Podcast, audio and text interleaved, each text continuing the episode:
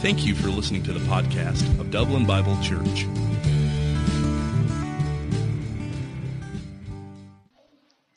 Well, if you have your Bible, and I know many of you do, if you don't have a Bible, you probably have a smartphone. Um, and if you have a smartphone, um, no smartphone, oh, you have a Bible, so you're good. It was either or. Package deal. So uh, if you have a Bible or a smartphone or a device or uh, one of the Bibles that are in the seats are actually there for you to use and peruse if need be. We're actually going to be in uh, the book of Ezra again. We'll be here for a while. We've been in here for several weeks. We'll be in here for several more. Um, and we'll be in Ezra 4 or Quattro. Um, I didn't say that right, but it works anyway. So but we will be in Ezra 4, and uh, the main text this morning is verses 1 through 6, and then we're going to kind of jump to verse 24, but I have a lot of extra scriptures also to kind of dig into um, as we kind of reveal and apply God's Word. Before we uh, jump into the Word and the reading of the Word, I want to just share something. Just uh, somebody who's actually a part of the, who was a part of this church.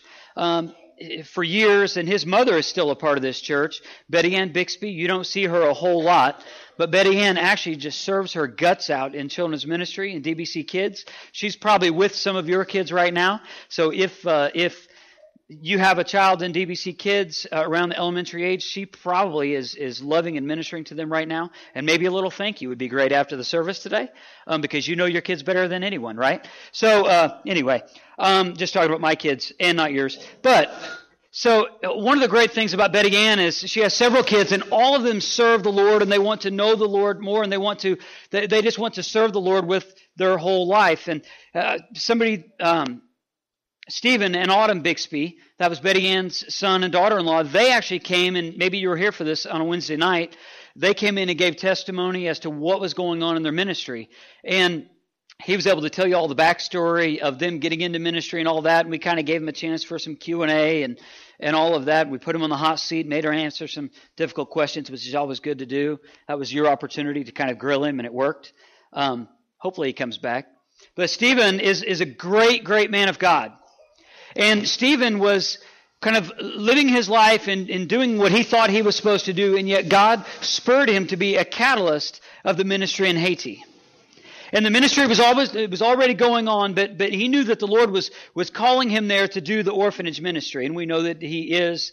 And I just want to share just an update about something that's happened with him. Over the last, I think the last couple weeks, uh, one of his partner churches in Ohio has actually they had a uh, a bus like a bus bus like big school bus bus but air conditioned not like the one I went to school on when I was a kid because um, kids are spoiled now but anyway. So so like a school bus air conditioned nice bus this church had the school bus and they wanted to actually sell it. Well they couldn't sell it. So what they said was here's what we'll do. They will donate that school bus to the orphanage ministry of Stephen and Autumn Bixby in Haiti. And it's a bus, right? So that becomes kind of problematic.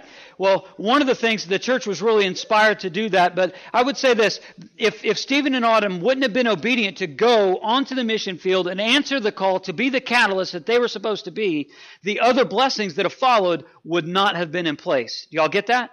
And yet, it's amazing to me that when, when the people of God decide, you know what, I'm going to do something by the power of God, oftentimes things just fall into place. And it seems like, and I've even witnessed this here in, in our church.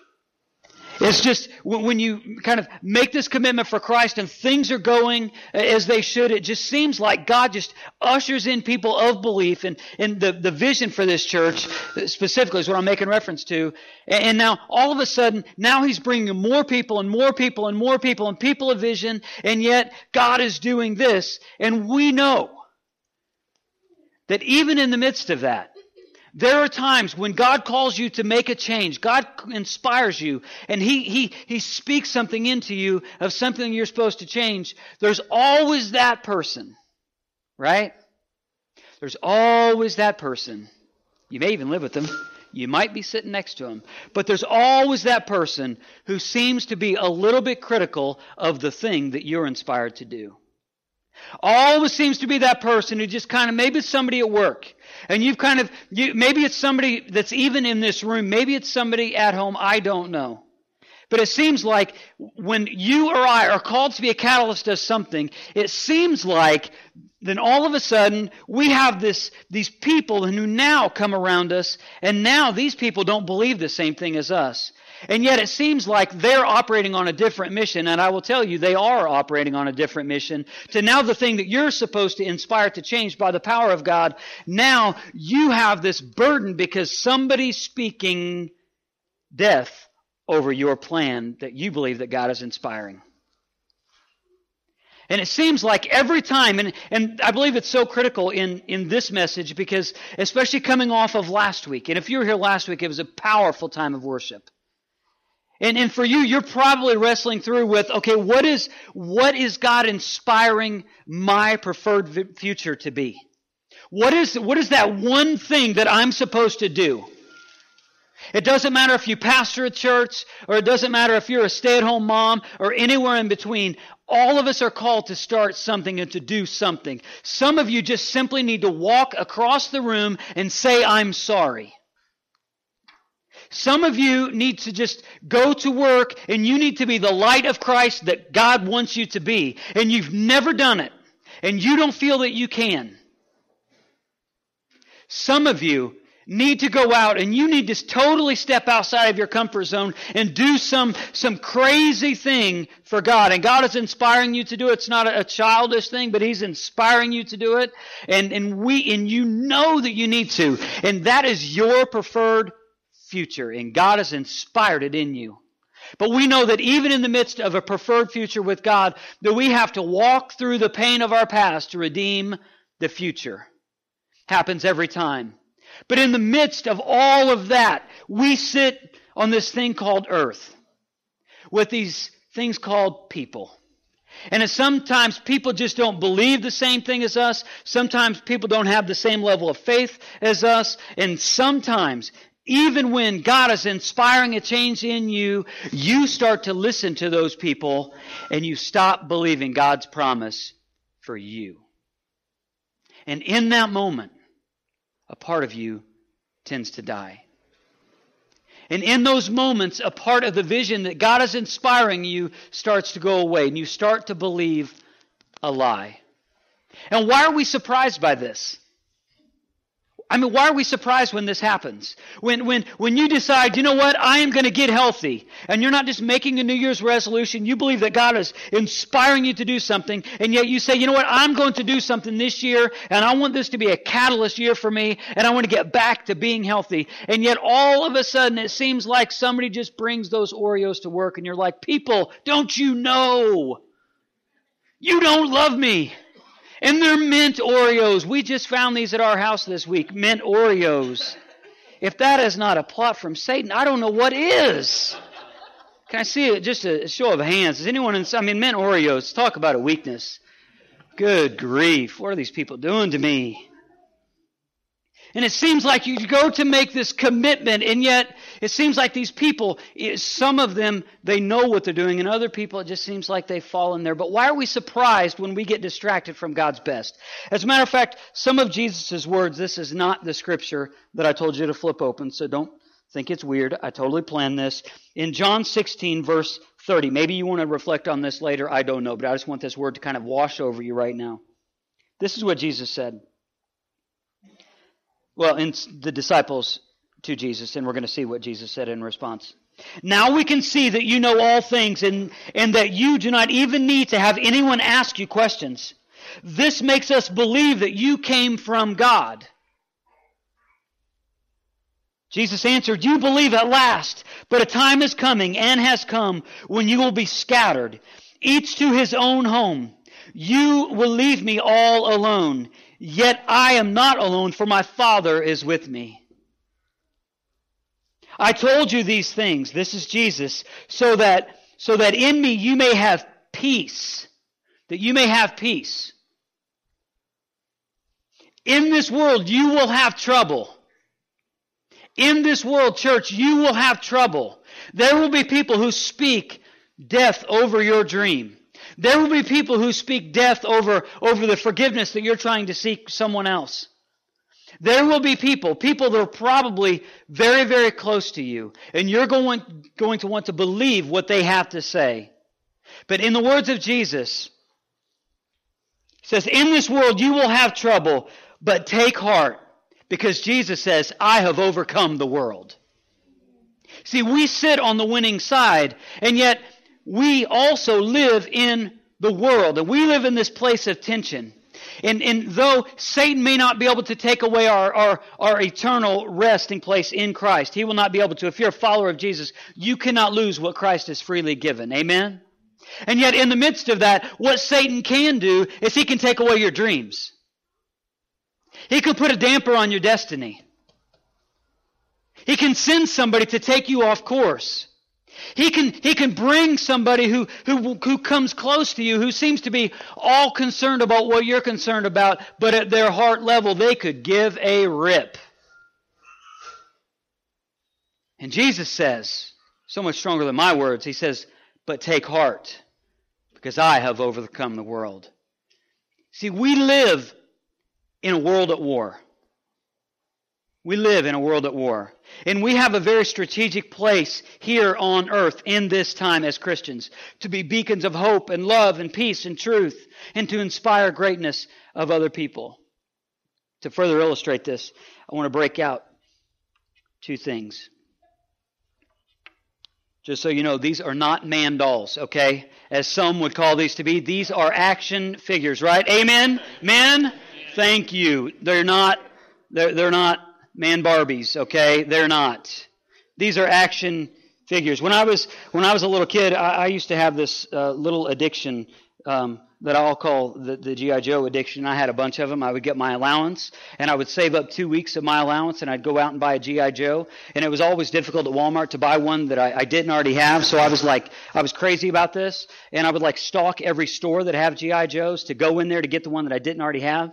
And I'd accumulated probably like 40 or 50 because um, I had a problem. But one of my things that, that I had, um, uh, one of the GI Joes that I had was he was a he, his name was Halo, and he was a Halo jumper. And, and, for most of you, you probably have no clue as to what this is, but a Halo jumper is this. I, I'm, I'm inspired to tell you this, and you.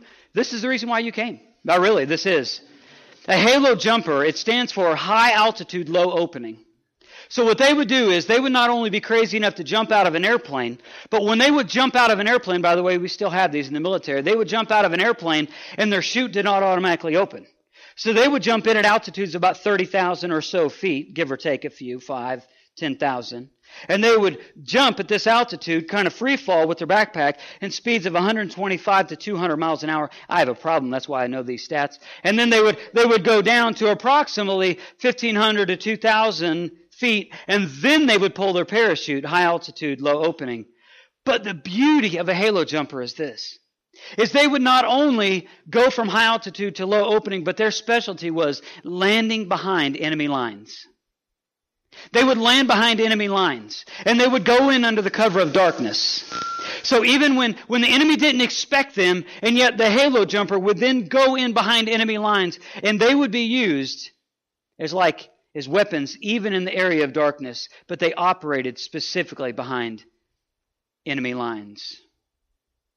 Action figures, not man Barbies. We clear on that so far? Good.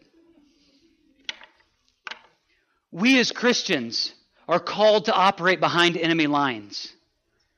You and I have a divine destiny to redeem broken people and to redeem the broken world around us. But we have to claim, even before we even get into this word today, we have to claim the words of Jesus. And he says, But take heart, I have overcome the world. We're already on the winning side. So we cannot believe, and we cannot believe the lies of the devil, believe the, even the lies of people who come around us to speak death to our destiny. They speak death to the plan that, that you believe that God is inspiring you to do. Believe death to the, to the crazy thing that makes no sense to anybody else, but you have a level of faith, and you believe that God is inspiring you to do something. Do not believe the devil's lies. Jesus says, but take heart.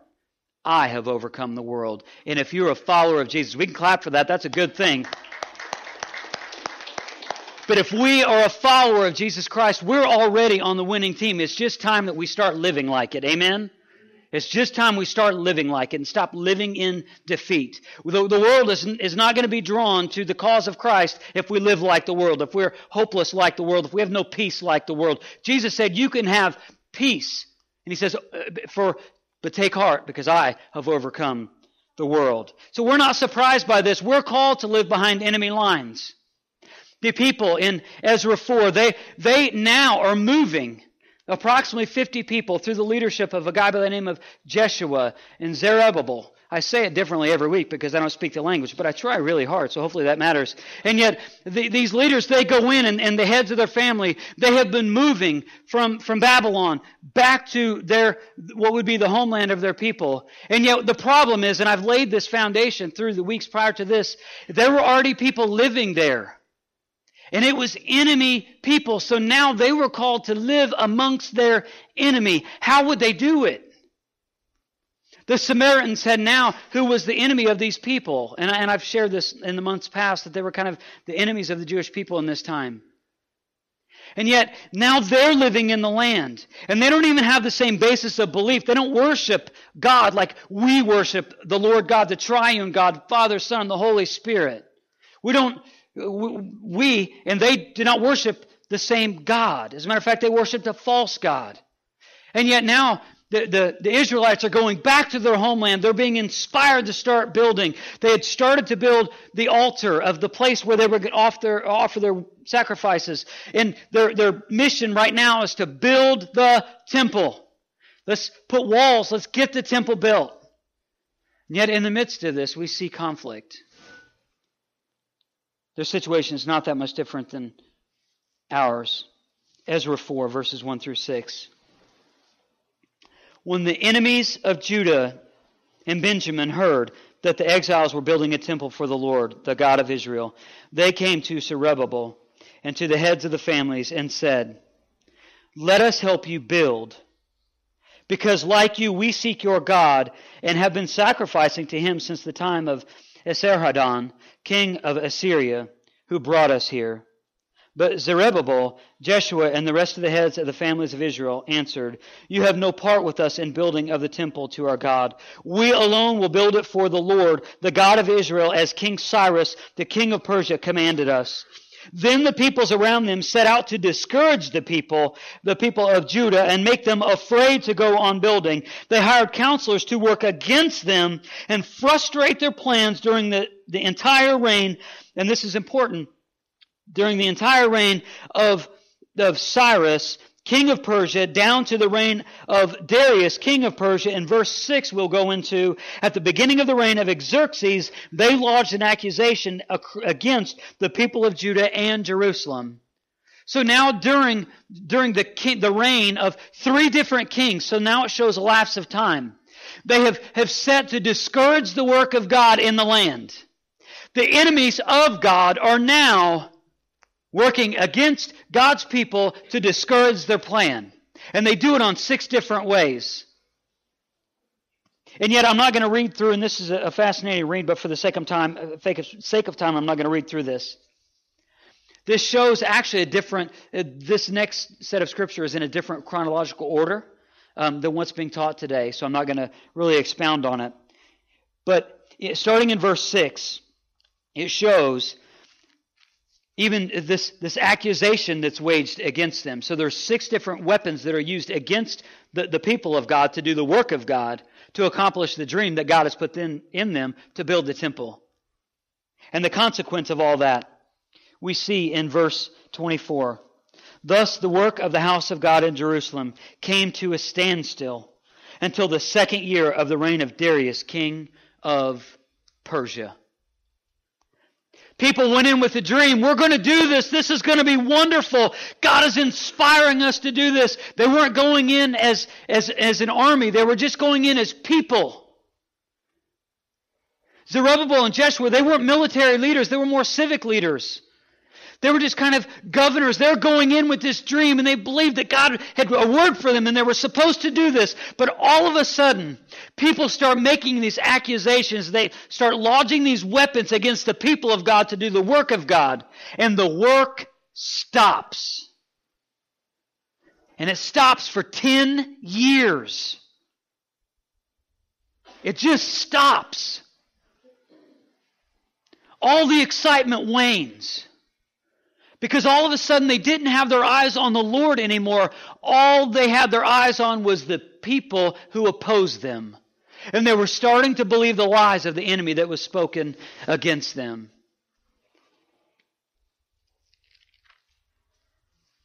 Charles Spurgeon said this. He says, You may conceal your infirmity or your weakness even from your dearest friend, but you will not conceal it from your worst enemy. See, to me, and this is maybe this is just me, maybe, maybe not your life, but maybe it is. It seems like Satan never attacks my armor, he always finds the soft spots around my armor. It's like he's not attacking my armor, he always finds kind of the, the, the place that I'm not guarded against. Just this moment of weakness, and I believe that's what Spurgeon is talking about here. It's like you can hide it from other people, but your enemy, your greatest enemy, is Satan himself. He knows your weakness. He knows your weakness better than you. And I believe that's exactly what we see in this text. Satan is, is inspiring these other people to bring about disbelief and unbelief. And the work stops. Their future is on hold.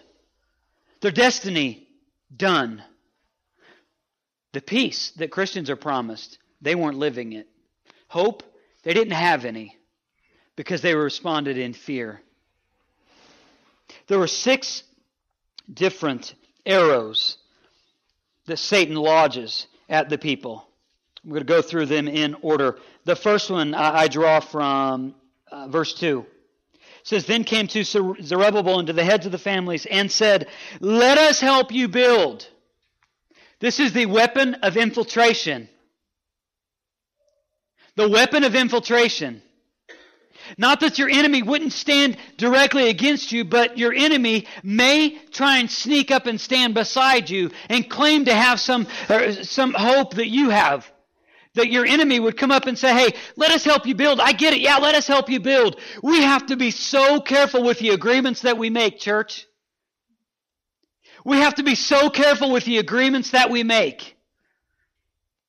Because so many times we make agreements with the devil and we don't even know it. And we turned a blind eye of faith to it. And yet Satan just sends this weapon of infiltration of somebody who claims that they care about what you care about, but they don't. They have their own agenda. It's not God's agenda. It's not your hope. It's not your destiny. It's not your future. It's not your vision. And yet all of a sudden, these people who claim that they care about what you care about, and now they come up next to you. And if you listen to them, your dream will die. Your destiny will drift. And I can assure you, your hope will wane.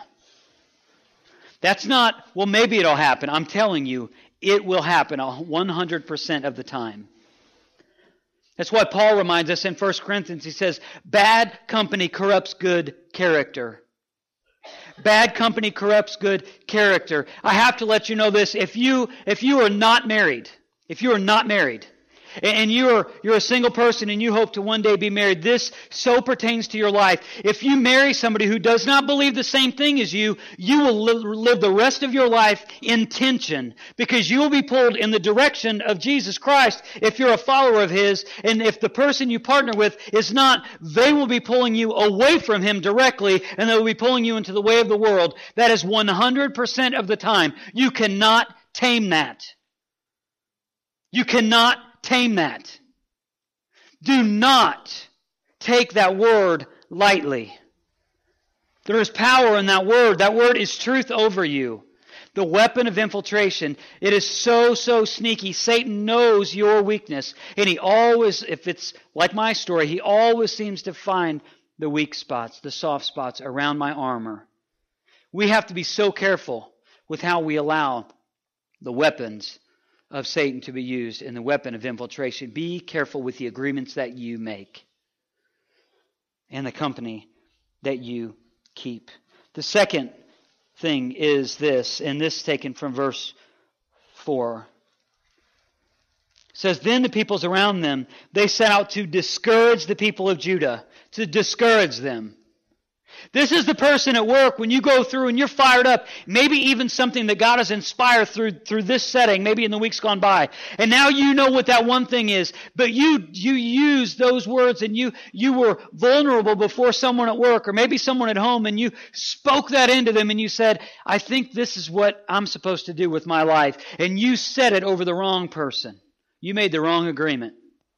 And the moment that happened, a word of discouragement poured out of their mouth. And as soon as they spoke that word of, of, of, of, rather discouragement, and they spoke that word of discouragement, it found a place in your heart, and now a part of that dream has already started to wane. Be careful with the company you keep. Be careful with the lies that you believe. And be careful who you tell your dreams to. And I have to tell you, even within the church, we're, church folks are not the best at this. Because the tendency is this the longer you've been in church, the more the, the more scholarly, the more intellectual you become about the word, and the, the less you feel the word. And, and I'm not saying the less the, the, less you're a Christian, I'm not saying that, but yet we, we kind of like we live in the word and we the more you learn, the more you start to put things and pieces of the Bible together, and as soon as somebody comes up with a fresh vision that's not your vision, then all of a sudden what, what happens is even even I think church folks who try and do the right thing, and yet they'll go through and they'll try and theologize. I don't even know if that's a word, but I'm going to use it today. Theologize everything that you said about your dream, and the moment that happens from somebody you look up to, now that becomes a discouraging word to you. And I have to tell you, we should not only be careful with the company we keep, we also need to be careful with who we tell our dreams to. But before I even press any more into these, and there's four more, before I press into these, I just want to say this. Thus far, we've been talking about how there's an enemy on the outside. How there's an enemy on the outside who's saying maybe discouraging things to us or trying to infiltrate God's plan for us. But I would say this let's, let us not be so quickly uh, deceive ourselves into thinking that we may not be speaking those words of discouragement over someone else.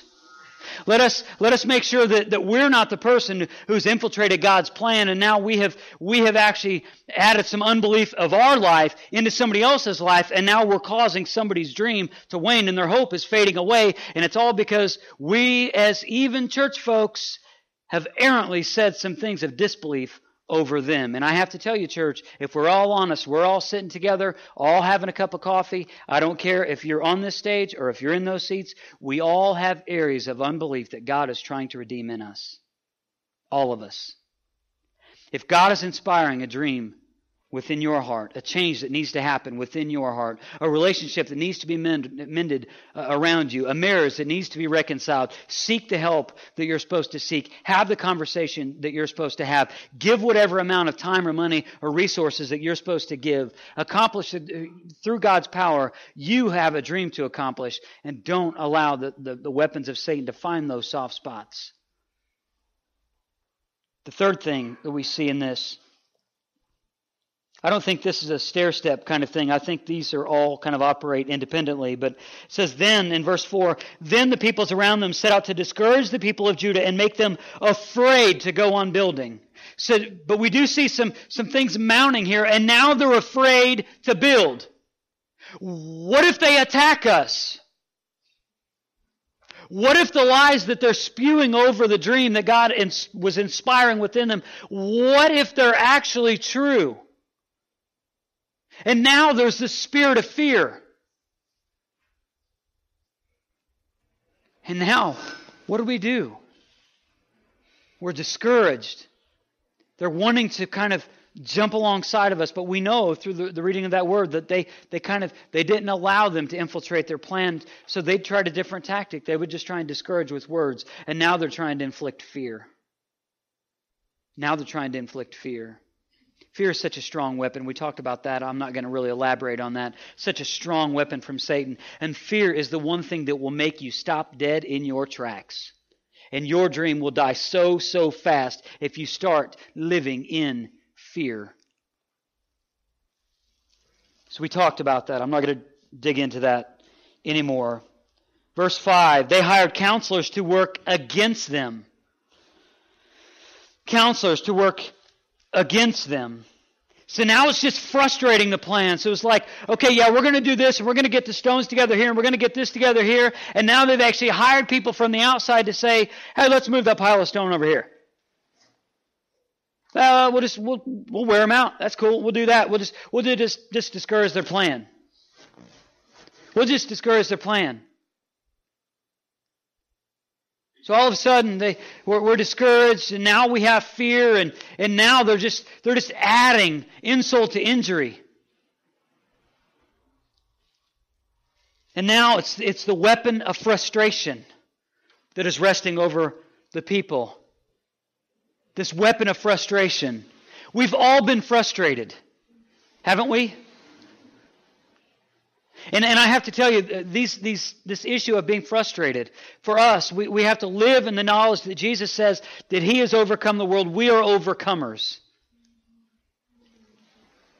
We can't become frustrated. I, I had an experience at the gym a while back, and was at the gym, and sometimes maybe this is weird to you, but I was at the gym, and I was put on uh, I was put on earbuds and kind of do my own thing, listen to my, to messages, sometimes even my own messages. That's kind of weird, hearing my own voice for like 40 minutes or 50 or whatever. But that's kind of weird. But but, but sometimes I'll just kind of turn it down really low so I can hear the conversations around me, just so maybe I'll be able to have a meaningful conversation. I won't just shut out the world around me. Um, and so I kind of had the had my earbuds in, and, and yet I was kind of like I don't know, kind of nosing maybe nosing into people's conversations, maybe a little. But uh, as I'm kind of sitting there and I'm doing my own thing, and I'm trying to you know act like I'm recovering from what I was doing, but I probably wasn't doing very much. And and these people, are, these guys are around me, and they started knocking the other people who had just joined the gym. It was around the first of the year. And, and if you have a gym membership, you know that at the first of the year, there's, it goes from like nobody in December, and then all of a sudden it's like it's lockdown mode come January and starts to trickle down in February. By the time it's March, everything's back to normal. That's kind of the normal thing. But I was kind of sitting there and I was thinking, and they're saying some things out loud. I know other people can hear it too. And and these guys are sitting here and they're like, yeah, I don't even know why these people try. Like they come in, they, I don't even know why they try. They're in here. You know they're going to be gone in two months. I don't even know why they try. They just need to make a different New Year's resolution. Nothing's going to change. You need to go back to eating Oreos and da da da da. And I'm like, and I'm sitting there and I'm like, I mean, I'm not a big man, mind you, and they were bigger men. But I'm like, I'm starting to like rev up here and starting to like my back's starting to tighten up, and I'm like, I'm like that's not even right. Like how who are they to speak death over somebody else's dream? Maybe God, what God is trying to inspire over them. So I did what anybody who's, you know, buck 65 and five seven would do with somebody who's 6 foot and 225 ish. I said, I kind of sat there and I, I kind of stood up and they're just spewing all this stuff and it's out loud and everybody can hear it. And, and I'm like, I said, but you know what, guys? At least they're trying. Sure. Maybe some of them won't make it. Maybe they won't be here in March, but you know what? They have guts for simply trying. And then I said, yeah, that's that's really cool. You, you, need to, you know, take off your sister's medium shirt and you know and hide that 80s tribal tattoo, which is fading nicely on your arm. And and I, I didn't say that, of course. I wanted to. I I want. I mean, I really wanted to. Medium. I, I said it right. And yet, you know, it's so, it's, it had to have been frustrating to them because they're saying these things out loud, but yet I just felt like, you know what, enough's enough. Who are they to frustrate somebody else's plan?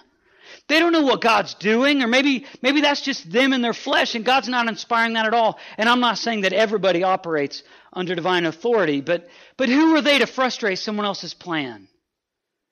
I would say this who are we to frustrate somebody else's plan? What if this year was a year that would, that would really change the whole dynamic in this church? To where we would all be exploring and trying different things, and all of us, we would step out of our, our, our just the boundary of our faith and unbelief, that we would step up and say, you know what? I, I'm not okay with being a cultural Christian anymore. I, I, I don't want to be a carnal Christian. I, I'm not okay with just being a nominal Christian. But I have to tell you this we have, we have to stop chasing the things of the world and start chasing the things of God, or else we will live in constant defeat. And our, our potential to change the world around us will fade away. We have to be careful with the lies we believe, and we also have to be careful with the things that we speak. So we see the weapon of frustration. The next one is just the weapon of fatigue. The weapon of fatigue.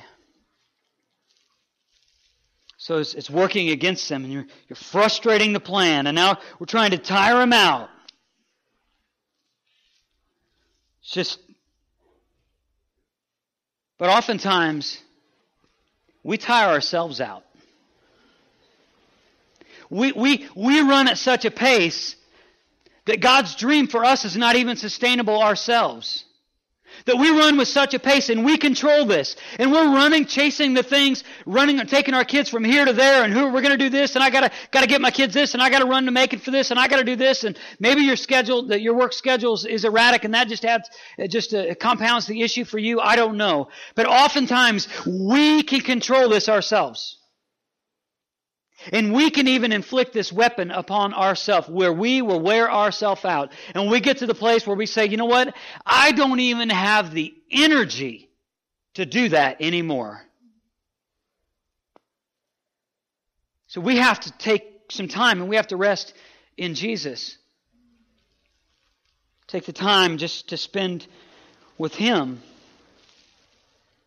is the working against of the people and now trying to frustrate them. The working against is the fatigue and now the frustration. It's out of order on the screen. And now the sixth thing is this the weapon of accusation. I didn't read this text, but this accusation really cut to the core of them. Because now, now they realized that they didn't have any potential to do anything else amongst the people. The work, I believe, was still continuing. So now this is the last ditch effort. Now we're just gonna, we're gonna lodge this weapon. We're to see if it finds a home in this weapon of accusation now lodged over to them of saying, you know what? Verse 6, at the beginning of the reign of Xerxes, they lodged an accusation against the people of Judah and Jerusalem, and the accusation was like this. Who are you to do this work? Who are you to use these supplies? Where did you get all those supplies from? We need to go back and we need to check with the king as to what's going on here. We need to check the facts because you say the king offered all these things, but we don't believe what you're saying. So now they're sending an accusation, and this accusation is now being sent to Xerxes, who's now two kings down the line. Cyrus, Darius, and then now Xerxes, 10 years later. And now they're sending this accusation. And the king, he does, and I think what the king should do, the king says, We're going to stop it. We need to stop what we're doing. You need to stop the build until we get the facts straight. And the work stopped, the dream died, hope waned for 10 years. 10 years. I don't know about you, but I don't want to waste 10 years of my life. If God is inspiring a dream in you right now, it's not for a dream for 10 years down the road. He's, he's inspiring you to do something today. It may not be fulfilled until 10 years, but He's inspiring something in you today so you can start working toward that 10 year. So I just want to, I'm going to whittle all of this down. And I'm going to, I'm not going to go to Ephesians 6 where in times like this, we would go to Ephesians 6 because it talks about the armor of God. But instead, I want to draw your attention to this scripture. And this is going to be the last scripture that's discussed in this talk. It's James 4 7. I believe if we were to do what this word says in James 4 7,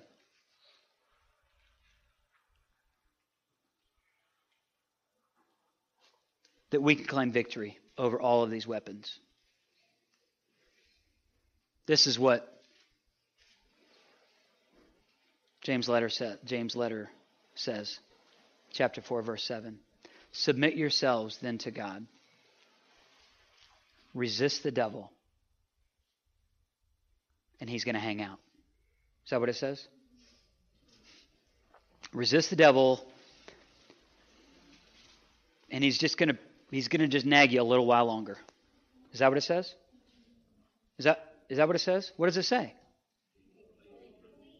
He will flee from you. He has to flee from you. He has to flee from you. If we submit ourselves to God, we submit ourselves to God. And literally, that word submit in this text, it means be obedient to. That means do what it is that God is calling you to do. You're obedient to Him. You're obedient to God. God's dream for you, inspiring you to dream and to big and to offer forgiveness and to forgive other people and to seek the help you're supposed to give and to give the time and the energy and the resources that He wants you to do. You submit your life to the Lord and your way to the Lord. And we resist. We resist. And that means to be hostile toward. That we as Christians are to be hostile toward Him. Not to, not to welcome Him in, but, but to be hostile toward Him. We are to operate behind enemy lines. We are all beacons of hope in a dark place known as the world. And it says that Satan will flee from you. What if you lived with that reality? What if you lived with that reality? What if you took the truth of this scripture and you applied this to the very people who are nagging your dream right now? What if you took this, this, the truth and you applied this scripture with the dream. Listen to me, church. Listen, listen to the, to the dream that God is inspiring you to do right now. What if you claim this verse over your own unbelief it, because you, in the core of you, don't believe that you are capable of doing it yourself? If we're obedient to God, it's not you doing it, it's Him doing it through you. Maybe your weakness is the very thing that would be the catalyst for God's strength through you.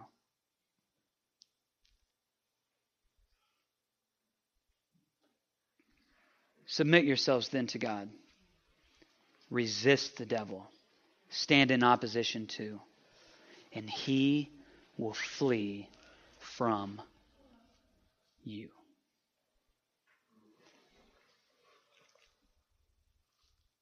God, I don't know where this passage lands with folks today.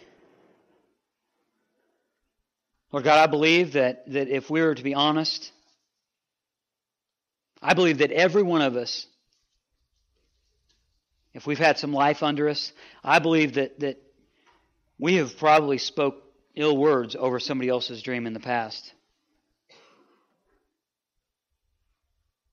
God, as we just kind of offer this time to you, God, just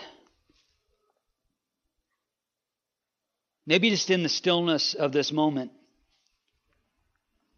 Maybe we just need to make some confession.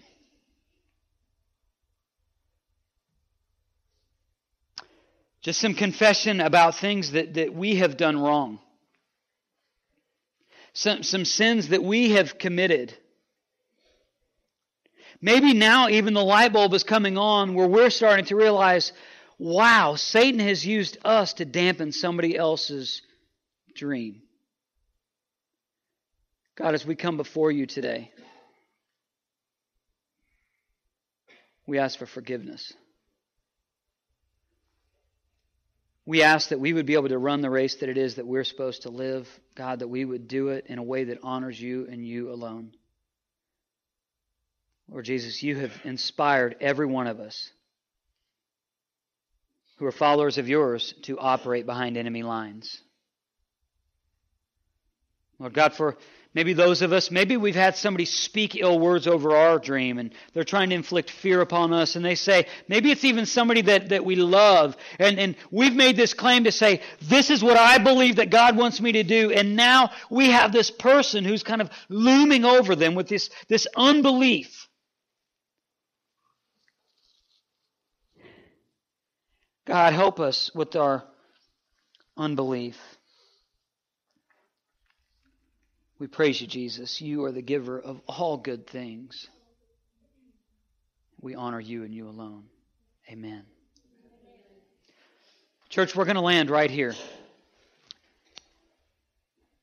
But in your worship guide, there are some fill in the blanks. There are four, as a matter of fact.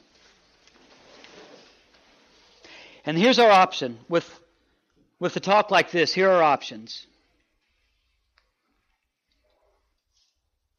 First fill in the blank is you can just give up on your spiritual goals.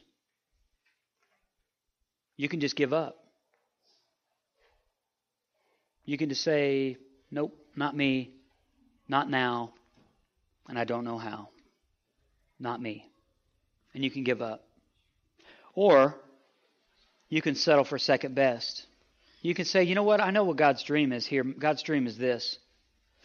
But I'm just going to settle here in the land of mediocrity.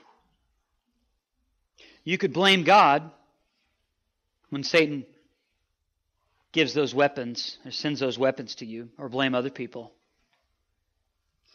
Or maybe for us, maybe we need to do the last thing, that being the best thing. Cling to the truth that He's just given you. I love you, church. As God inspires you to change something, or to maybe to change someone, or maybe even a change that's supposed to happen in your own heart, readjust your armor. Readjust your armor. Cling to the truth of Scripture. Submit yourselves to the Lord. Resist the devil. And be assured, he will flee from you.